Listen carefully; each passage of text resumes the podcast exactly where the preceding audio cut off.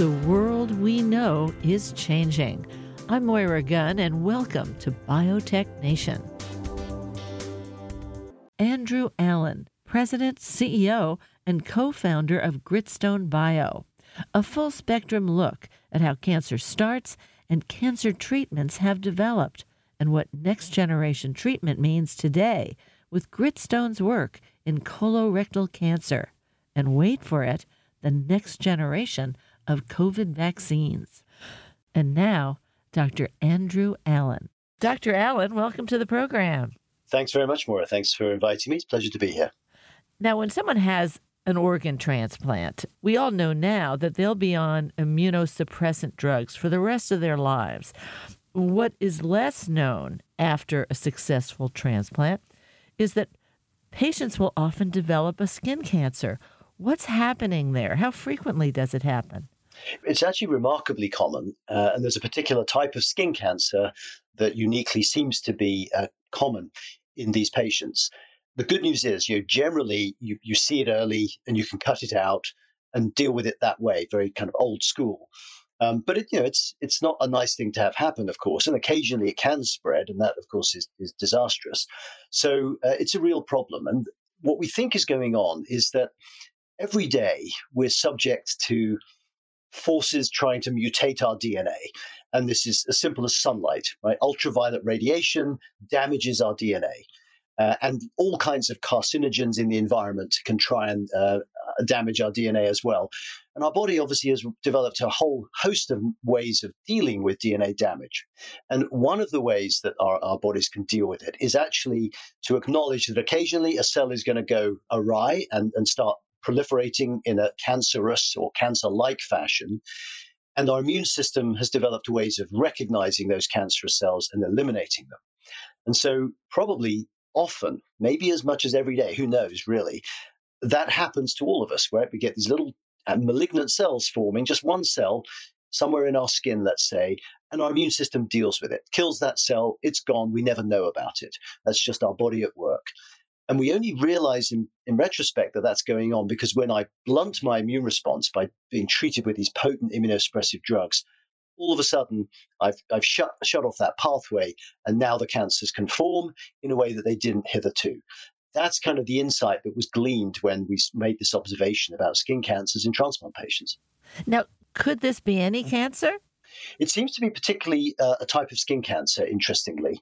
Um, but just to bring another example in, of course, uh, in the early days of HIV infection, when there, there, were no good treatments, those patients developed other malignancies, um, particularly Kaposi sarcoma, of course, famously, um, which is another manifestation of how immune suppression, in this case not caused by drugs, but caused by a virus that destroyed uh, your T cells, a key part of your immune system, that immune suppression led to a different kind of cancer. Also on the skin, interestingly, because again, the skin is one of our sort of barriers, right? It's the it's the first port of call for, for, for bad news, as it were. And so that's probably why it particularly seems to be affecting the skin. But you know, it was interesting. It was in a very different form there than than we see with uh, immunosuppression. But the net effect is the same: an increased risk of skin cancers uh, that can be hard to deal with. And of course, there are so many people today who have become immunosuppressed. That's right. Happens there too? Uh, it does indeed. Yep, it does indeed. But it, it's you know, transplant patients are the most heavily immunosuppressed, so they typically get cocktails of drugs, and therefore their immune responses are the most compromised, which is why they're at the highest risk. So there does seem to be a relationship that the stronger the immunosuppression, the greater the reduction of my immune response, the greater the cancer risk. Now let's get a bigger picture here, generally about the cancer situation uh, you've often said first treatment, uh, localized possibly with surgery, and then on to prevent. Give us the big picture here. Okay, so let's let's step back a little bit and here think about that big picture. So cancers are formed when our DNA is mutated, and the mutation changes the sequence of proteins in our cells, and some of those altered proteins have growth promoting properties. And that's really what triggers the onset of a cell that starts proliferating in an uncontrolled fashion. So the idea to sort of have in your mind is that there are lots of mutations that happen, most of which are functionally irrelevant. But if you're unlucky, you're going to get a change that just happens to turn on an important protein that now promotes growth in an uncontrolled fashion. And that's essentially what a cancer is, of course. It's a, it's a cell population that starts growing uncontrollably.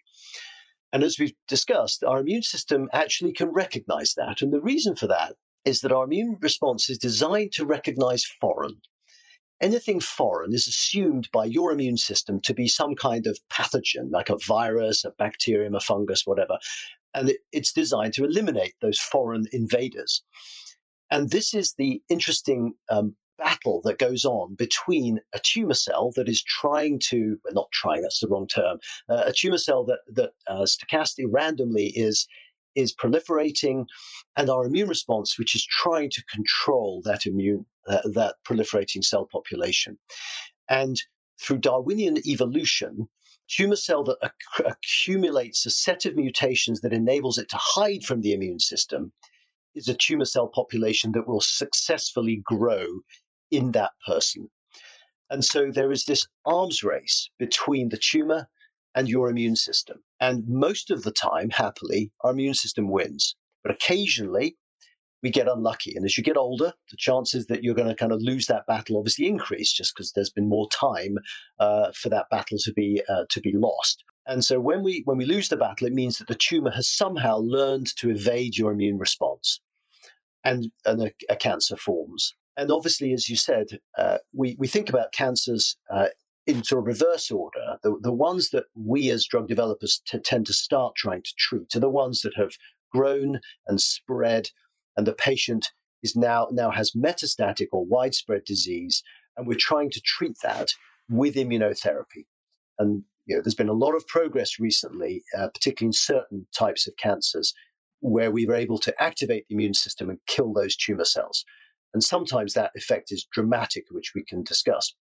And if we're successful in the metastatic setting, then the obvious place to go next is to an earlier stage tumor. And typically that means the tumors which are picked up when they're localized. Uh, so a tumor, for example, in breast or lung, which is detected often using imaging. And it seems to be localized, you know, to one part of, the, of one breast or one lobe of a lung with no evidence of distant metastasis. And often we'll just treat those with surgery, just literally cut out the tumor. And sometimes we'll give chemotherapy to try and eliminate any remaining cells. And you can use immunotherapy in that setting as well. And actually, just this week, there's been another set of approvals by the FDA of some of these uh, important drugs that promote the immune response in this setting, in the in the so-called adjuvant setting around surgery, to increase long-term survival. So that's the sort of second step. And then the third step, which at the moment is is uh, the fantasy, but of course we hope to make it reality, is to think about actually preventing cancers. Uh, that's obviously a, a, more difficult problem, but it's tractable uh, and something that that uh, you know I think as we put our future gazing hats on, that's very much in mind. Now tell us what you've observed from Gritstone and what you're doing. So at Gritstone, we really follow the, the science that has been advancing slowly over the last 20 years or so. Um, when I first moved to the United States um, and, I, and I moved to the Bay Area, I began working at a company called Chiron, which is one of the original biotech companies you know, formed in, in the 80s. And Chiron had the first approved cancer immunotherapy, which was a drug called interleukin 2 or Proleukin. And this was a, um, it's a natural molecule and we made it as a recombinant protein. So it was one of the first recombinant proteins that was developed and approved. And what it does is to activate your immune system, and specifically it activates T cells. And T cells is, is the part of the immune system that's designed to recognize abnormal cells. And interleukin 2 really drives your T cells crazy. Um, and so everybody get who received this drug at at a high dose um, got pretty sick because it causes wild T cell activation. You know, think about your worst flu and then multiply that by about 100, oh. where not only do you feel awful with, with fevers, but you actually get fluid pouring into your lungs. So you need some respiratory support. It goes into your brain because so your brain basically stops functioning for a short period of time. It's a really active drug. Everybody got sick, but about 4% of patients were cured. And I use that word carefully. These are patients with metastatic disease. So they had tumors that had riddled their brains and lungs and livers, who ordinarily would have literally weeks left to live. Some of those patients, this small group of around 4%, developed magical responses where the tumors just melted away and the patient then stopped all treatment and was completely healthy a decade later. I mean, so this is cure. And so it was the first immunotherapy. It was a very, very challenging drug to use, of course, for the reasons that are obvious. But the allure of why to use it was clear that if you're a 40 year old with metastatic melanoma in a young family, you will roll those dice, even though the odds uh, are clearly not in your favor. 4% chance of cure is, is a chance you'll, you'll strive for. So that was kind of the, the beginning, really, of, of, uh, of our industry when it comes to cancer immunotherapy. And I worked there, and it was it was to be honest, it was pretty frustrating because we just didn't really know how these drugs worked. And I arrived, and I was trying to develop, you know, the uh, you know the strategy for how to continue understanding these drugs, and, and the tools we have were just so rudimentary. So I actually, to my eternal shame, I think I sort of I turned apostate, and I when that company was acquired, I, I moved to a, a, different area of cancer drug development, the the new field of targeted therapeutics, which was a different kind of um, enterprise with different challenges, and there's actually been much more tractable. Um, but the targeted therapeutics generally don't cure people, and so at the back of one's mind was that that niggling feeling of you know if only we could just do better with our immunotherapy. Unfortunately, there were people more, more principled than I who actually kept going with immunotherapy and famously developed some drugs that activate T cells in a more nuanced fashion. And the famous drugs now are the antibodies that bind to a, a particular protein on T cells called PD1. Um, and these are drugs that are widely used now called Keytruda and Opdivo and Tecentriq. There's several of them now. And these are the drugs that activate T cells. So they do fundamentally a similar thing, but they do it in a more nuanced fashion. And they seem to somewhat selectively activate T cells that recognize key targets on tumor cells. And they're less toxic.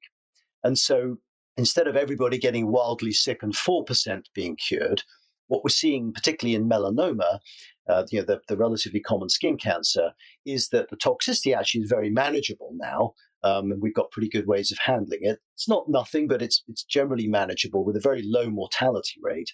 Um, but the effectiveness is much greater. And now we're seeing seven year survival statistics that we really only dreamed of, you know, 15 years ago, where seven year survival now for patients is sort of in the let's say 50-ish percent zone. Um, it used to be less than 10%. So really profound impact. And some of those patients probably are cured. You know, they are appear to be disease-free off of all drugs. So that was a huge step forward for the field. And that happened around a decade ago, right? The first sort of approvals were in the 13, 2013, 2014 timeframe. And you know, I was looking at this thinking, what, what can we learn here that, that might help us take another step forward? Because the reality is that those drugs, magnificent though they are, they still mostly work in a minority of patients with common solid tumors. You know, the common tumors that, that kill the majority of, of people are these tumors such as lung cancer, colon cancer, ovarian cancer, breast, and prostate. Those are the big five. And really, it's only lung cancer that has really adopted these, these drugs because of clear efficacy there, there's some minority use in some subsets of these other tumor types, but most of them basically don't don't yet receive those drugs as routine because they haven't really shown value. And so, w- what we learned um, as we watched this, the scientific space is a team at Memorial Sloan Kettering in New York showed in the end of 2014 that when patients responded to these classes of drugs, they seemed to do so because their T cells were recognizing a particular target on the surface of tumor cells, and it was a mutated uh, target, a mutated protein. And for me, that it all made sense because now you have something that's foreign that your immune system is designed to recognize, and you've got a drug that seems to be selectively promoting T cell attack on those foreign cells. It all kind of fits the, the paradigm. And what was clear was that many patients, maybe most patients, don't have those T cells when they present in the clinic. So you can look in their tumors and in their blood, and they don't seem to have T cells that recognize those mutated targets. And so the idea for Gritstone was born, which was let us take patients who have these uh, so called cold tumors where there's no immune recognition, and let's figure out which of the mutations create targets. That's step one. And then step two, we'll administer those mutant proteins within a vaccine to generate the T cell response that those patients need. And if we do that, hopefully, we can expand the benefits of, of this immune therapy to many, many more patients. So that was the idea behind Gritstone. Well, that is a pretty wild idea. Because, first of all, if you're immunosuppressed, you don't have a lot of T cells being produced. And T cells are specific. There's T cells after this, T cells after that. You have to have the right ones. And you might have to have many, many different kinds of T cells to fight a cancer, right? Absolutely, yeah. So it's a big challenge for sure, uh, which is why it's taken us eight years to get to this point where we're about to actually turn a card in a randomized clinical trial and see whether we really are delivering efficacy. So that moment is at hand, which is very exciting, daunting, um, but exciting. And you're absolutely right; it's it's a complex field. And so just to, to drill to the one layer down, when you sequence a tumor, and of course, let's be clear, you couldn't do this more than 10 years ago because we couldn't sequence tumors. We just didn't have that technology. So that was one of the you know, completely independent technological advances that enabled us to do this work that we're doing. So we're the beneficiaries of all that great work uh, from the sequencing community. So now we can sequence tumors. And typically what happens if you if you sequence a typical colon cancer, for example, you'll find maybe 150, maybe 200 different mutations in the DNA that change the protein sequence of that cell. And as I said, many of those changes are probably functionally completely irrelevant. Okay, it just changes an, uh, a little bit of a protein in a way that just doesn't matter. But some of them probably change it in a way that really creates a beautiful target for your immune system. And so the question for us was like, which of the mutations create good targets? And we solved that problem using the now well well known artificial intelligence, or more specifically, deep learning. And so what we did was to take large numbers of human tumor samples, identify the little uh, altered protein fragments on the surface of the tumor cell, sequence the DNA and RNA of those same cells, and use deep learning to figure out the genomic features it's a mathematical problem. You figure out the genomic features that are associated with surface display of that mutated protein fragment. It's a very elegant application of, of deep learning mathematics. And interestingly, um, with the large language models that are now obviously being used in ChatGPT-4, for example, we are developing now a better predictive model because the, the, the, basically the mathematics is smarter. It helps us understand the relationships between the different data points better so that we can do better, more accurate predictions. So that whole body of work has been going on since we started the company. It was literally the very first thing that we did because we knew that this was the first problem to solve. And that is uh, it's an exciting area, and there's more to be done, which we can talk about. But the, the next step, of course, was to take those those candidates, those mutant proteins, and put them into a vaccine. And that sounds easy, but actually, most vaccines don't generate really strong killer T cell responses. And that's what you need, we think, in, in cancer.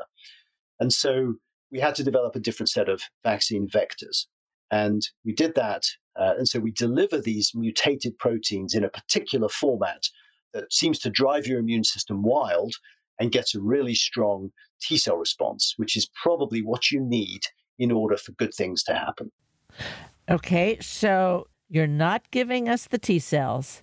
You're getting our immune system to generate all of these T cells.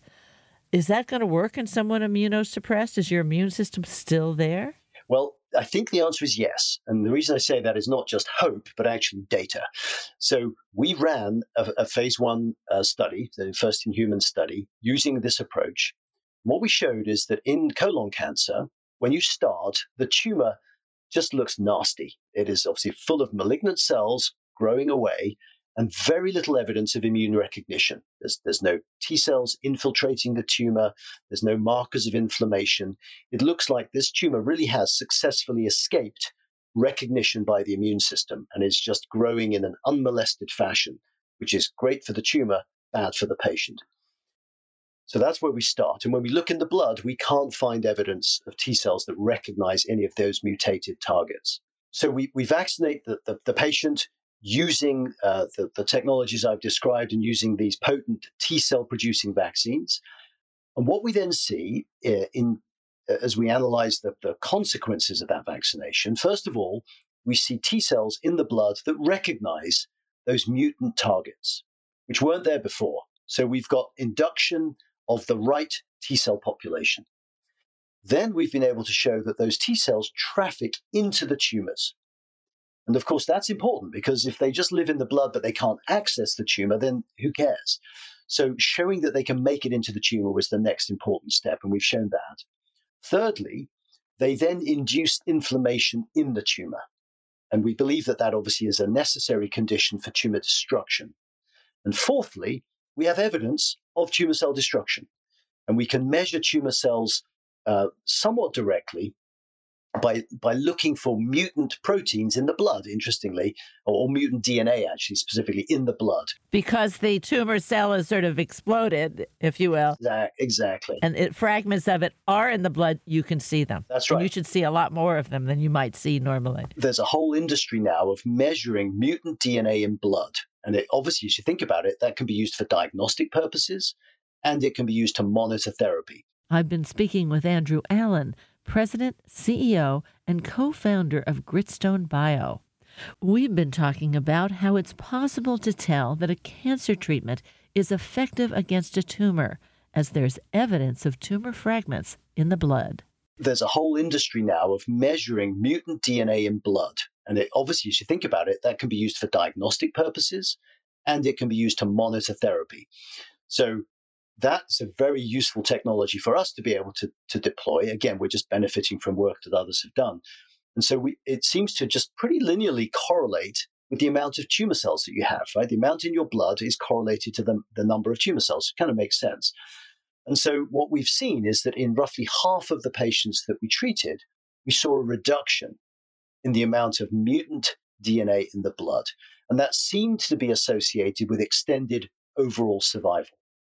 Now, this is all done in advanced disease in a what's called a single arm study, meaning everybody's getting the treatment. So we don't have a control group. So any any inference that maybe we're prolonging survival is is has to be sort of heavily caveated, right? That you don't know that until you show it in a proper randomized study. So what we did, of course, is to then move to a proper randomized study, and that's a study that now is close to finishing. Um, it's a randomized study of just about 100 subjects with newly diagnosed metastatic colorectal cancer, half of whom are receiving our immunotherapy and half of whom are just receiving standard chemotherapy. And we're, we're going to see whether we have an impact on that ctDNA, as it's called, or um, uh, blood based uh, mutant DNA marker. That's the, the uh, endpoint that we're measuring as the first or so called primary endpoint in the trial. And we'll get preliminary data from the study in the first quarter of next year. So very close now. And we have a control group, obviously. So here you can say, all right, well, how, many patients did I see a reduction in, in the in the test arm where they're getting the immunotherapy, and compare that with the control arm who just got standard chemotherapy. And obviously, what we're looking for is a nice big difference there that should then lead to a difference in survival based on everything that we know. And of course, we'll be following these patients for survival as well. So this is an important study that that potentially opens the door to this new uh, wave of immunotherapy in tumors that today typically don't get treated with immunotherapy because it doesn't really work. So it's an exciting, exciting moment for us. Now, you described how that early treatment with interleukin 2 was like 10 times the worst flu you ever had or 100 times the worst flu you ever had to get that 4% chance that maybe this will cure you you got to ask if you're on this kind of a vaccine what's the response? How how do you feel? Is it is it pretty terrible? Yeah it's a great question. So the vaccine itself um, is like a covid shot. And so that's probably the relevant uh, analog because i think most of us now know exactly what that feels like. Um, you know it's not the best day of your life but uh, you know it's manageable right? It's typically it's 24 to 48 hours of feeling sort of under the weather there's a beautiful English word that I like, feeling ordinary, um, because of course we all expect to feel exceptional most days, right? But but having a having a COVID shot makes you feel rather ordinary for a couple of days, but then you shake it off and you move on. So that's the effect of the vaccine. Um, now we do give it with these other immune stimulatory drugs that have their own set of, uh, of toxicities, but as I said, they're pretty well managed now, um, and so the cocktail should be much much better tolerated. So far, it certainly looks that way. Uh, compared to some of those early drugs like interleukin 2. So, this is a definite advance from a toxicity point of view, and obviously, hopefully, a major advance from an efficacy point of view. Now, we know if we have uh, an mRNA COVID vaccine, uh, they say, okay, it's going to be good for this amount of time. Are you expecting to have to just to revaccinate cancer patients? What's what's the idea there? Yeah, it's an excellent question. Um, the way we think about tumors increasingly is to think of them as like a family tree. That there is there's one cell that begins the whole miserable disease. So there's one particular cell that just randomly picks up the constellation of DNA mutations that turns it into a cancerous cell. And that cell obviously starts proliferating as we've as we've discussed. And typically, one of the features of a cancer cell is that the, the DNA becomes a little bit unstable. And so it starts to pick up more mutations. And this is why we have the idea of a family tree. You've got that, that original progenitor cell, and then there'll be one population that picks up a different additional mutation. And a different branch of the tree picks, picks up an alternative additional mutation. And then there are sub branches of those branches, and so on and so forth. And obviously, this gets to the design of the vaccine. So it's actually a really interesting question. What you want in the vaccine is to kill every tumor cell. And if I want to kill every tumor cell, then I want to include mutations that are found in every tumor cell, which means I want mutations from the trunk of that tree, that family tree, the mutations that are literally found in every cell. I don't want to just kill a branch. And so when we assess the mutations and design the vaccine, that aspect of which part of the family tree does the mutation come from is a component of how we select the mutations. And if we get it right, and we're, we're able to correctly identify multiple elements from the trunk of the tree, then in principle, we can kill all tumor cells. And then you're done. And that's the, that's the goal.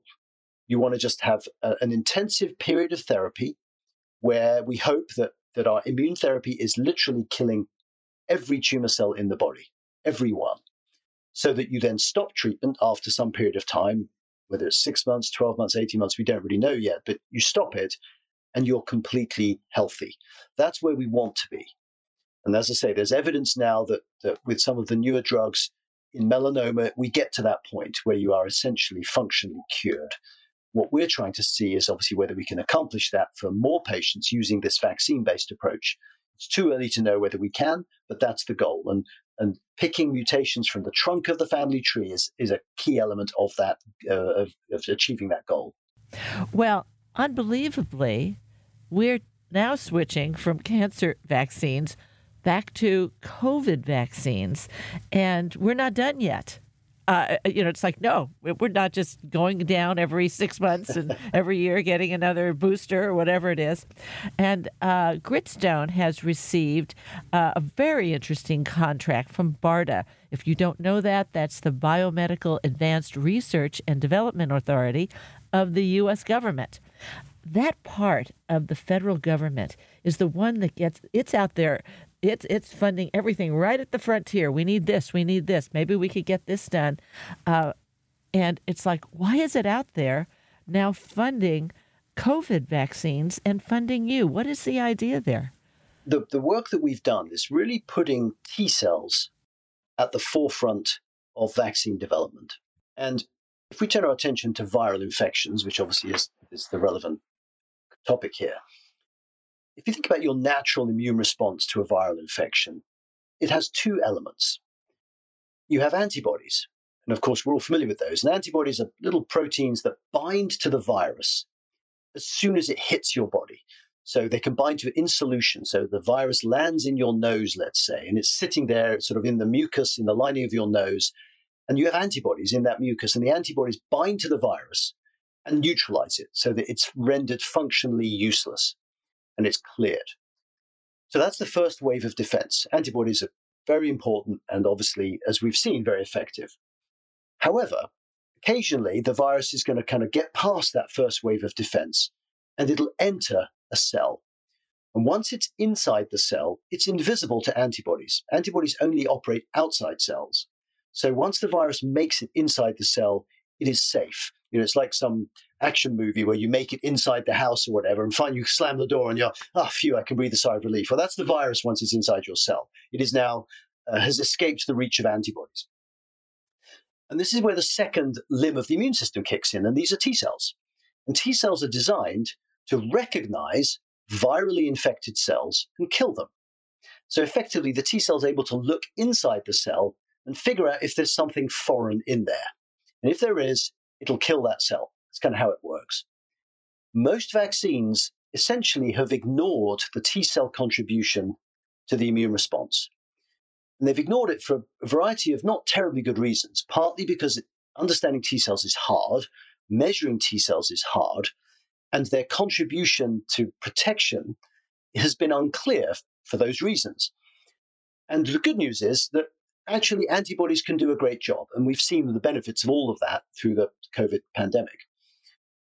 But what has become very clear is that antibody immunity is fragile because the antibody binds to this spike protein that keeps mutating. And we all know this, and we've seen these different variants of SARS CoV 2 forming and ch- they change the spike protein so that the antibodies that bound to the original strain don't bind to the new strain, and that renders those antibodies essentially useless.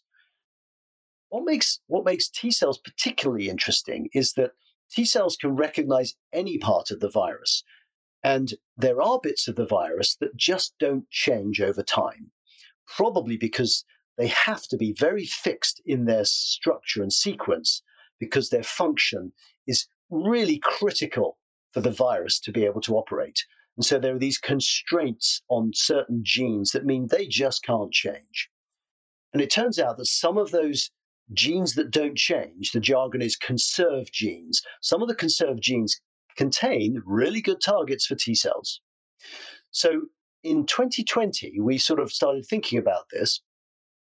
Obviously, kudos to Moderna and BioNTech. They jumped on the pandemic moved really fast with their nice platforms and really changed changed our destinies, which was awesome. But obviously, our job is to innovate and say, okay, well, they did a great job. Can we do better? And so that's really the way we approach this problem. We started thinking about T cells and we started thinking about these conserved genes that create T cell targets. And so we designed a vaccine that has the spike gene, just like uh, the, the BioNTech, Pfizer, and the Moderna products. So we make antibodies just like they do, but we also include bits of these uh, of these conserved other genes from within the virus to drive a T cell response. And we, we've been testing that over the last uh, couple of years in humans in phase one studies, those first in human studies. What we've shown is that, um, and we had some data at a big meeting just last week, so I can give you the latest and greatest. What we've shown is that at pretty low doses, so typically around 10 micrograms of vaccine, and that compares with typically 50 micrograms of the of the regular mRNA vaccines, um, we're able to to generate really good immune responses both on the antibody side and on the T cell side.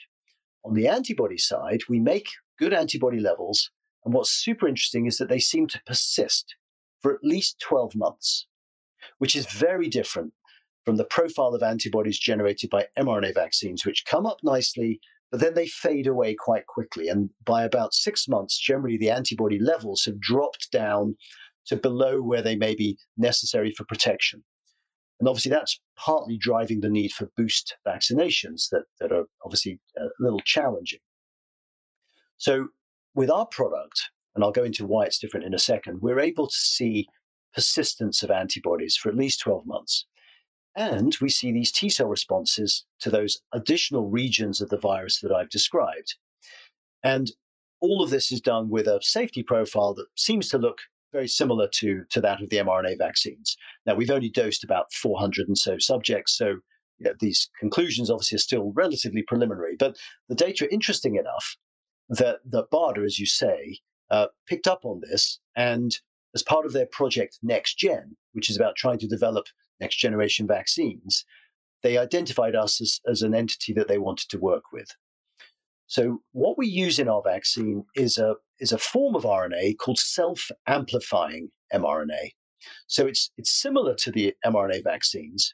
They encode spike protein in the in the vaccine, and we encode that. Plus, we have those conserved gene regions I mentioned, but we also have a copying enzyme, and this is the bit that does the self-amplification. And so, when you inject one of our vaccines, the copying enzyme starts making copies of the virally derived sequences. And that means that the viral uh, targets persist within your immune system for longer. And that's probably what drives the, the extended duration of the antibodies that we observe. And we're generating this T cell response to those other regions. And if the T cell response is good, in principle, that should drive variant proof immunity meaning that even though spike keeps changing and you know you have to reformulate the spike based vaccines if you've got cons- immunity against those conserved regions that should protect you from getting sick from SARS-CoV-2 so that's the idea behind project NextGen it's all about obviously trying to to improve on on the first generation vaccines. And the reason I think they chose us is because we've got a product that, in principle, gives you durable, variant proof immunity. And we're going to be testing that, if all goes well, in a 10,000 subject randomized study comparing our product directly with one of the mRNA vaccines. So it's a head to head, and it's going to be measuring over 12 months the clinical infection rate across the two uh, populations. So, very important and an exciting study. Uh, it's so signature BARDA too. Hey, we're going to do this now. We're going to do it big, and we're going to do it now. Get yep, going. Yep. So uh, very exciting. Very exciting. Yeah, they've they've moved incredibly fast. I mean, we they've been great partners for us, and uh, yeah, we're very excited about what next year holds. Well, in this interview, which is a, is a real visionary interview to me, uh, as we've talked about cancer and vaccines, we've talked about COVID viruses and vaccines, eh, but there's a whole infectious disease area. There's, you know, of any kind. There could be bacterial, as an example. Um, what is your sort of consolidated vision of vaccines? You clearly must have a, a big vision here. Yeah, I, I believe that immunology lies at the heart of a lot of human disease. And there are many people that agree with me, obviously. Um, and if that's true, then modifying the immune response, in principle, is a is an obvious avenue to to very effective therapies.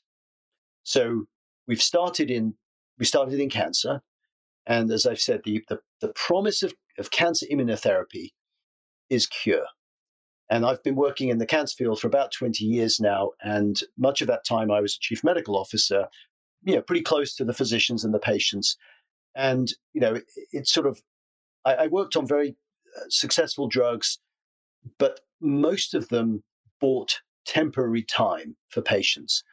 And I'm just ever mindful that there are nobody is is really looking. You know, cancer gets people young, um, but it, it's always bad. No one wants to die, obviously, and but but particularly for me, I guess it's being motivated by young people with cancer, where promising them or hoping to give them six months or 12 months of additional life is just woefully inadequate.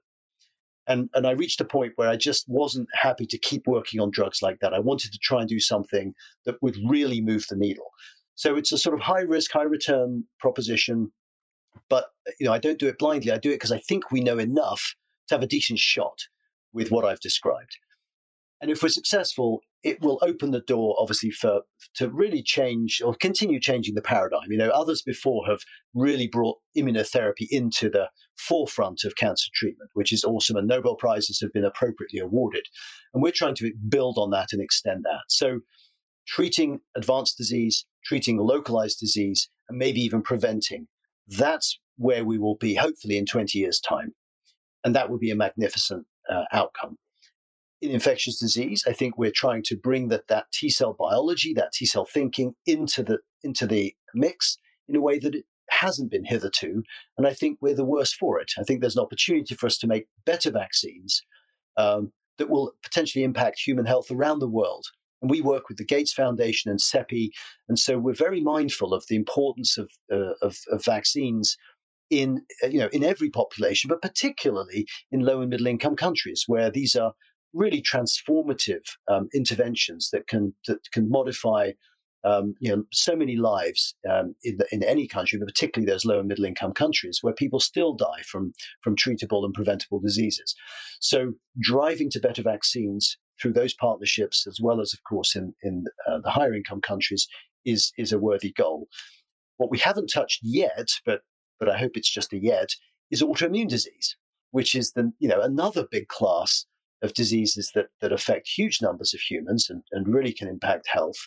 And you know, you don't think of vaccines as as treating an autoimmune disease. You think of autoimmunity as too much immunology, which some level it is.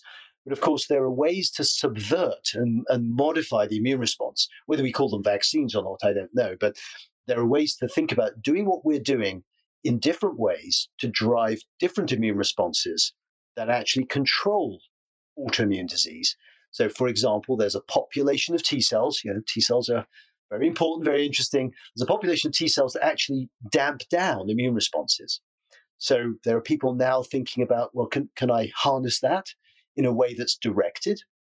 Can I uh, can I treat an autoimmune disease in a selective fashion? So all I do is blunt the nasty, you know, toxic autoimmune response, but I leave the healthy antiviral, antibacterial immune responses untouched. That obviously is a worthy goal. Um, and that's kind of bringing it back to where we started, right? We talked about organ transplantation. You know, and I used to be a practicing nephrologist doing kidney transplantation, where the goal was um, at an immunologic level was can we give you donor specific tolerance? In other words, you get a kidney transplant. Can I make you tolerant of that transplant specifically, but keep your immune responses to all viruses and bacteria totally intact?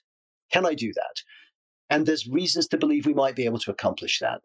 And so the, you know that, that's the future we're driving towards. And uh, you know the basic work we've been doing in immunology and then in applied immunology and vaccinology, hopefully, is going to help us you know take steps towards those those worthy goals. Well, Dr. Allen, it's been a tremendous pleasure, and and uh, let me just say, you are welcome on uh, Biotech Nation anytime. You're you're absolutely call us up and we'll we'll be there. Thank you so much.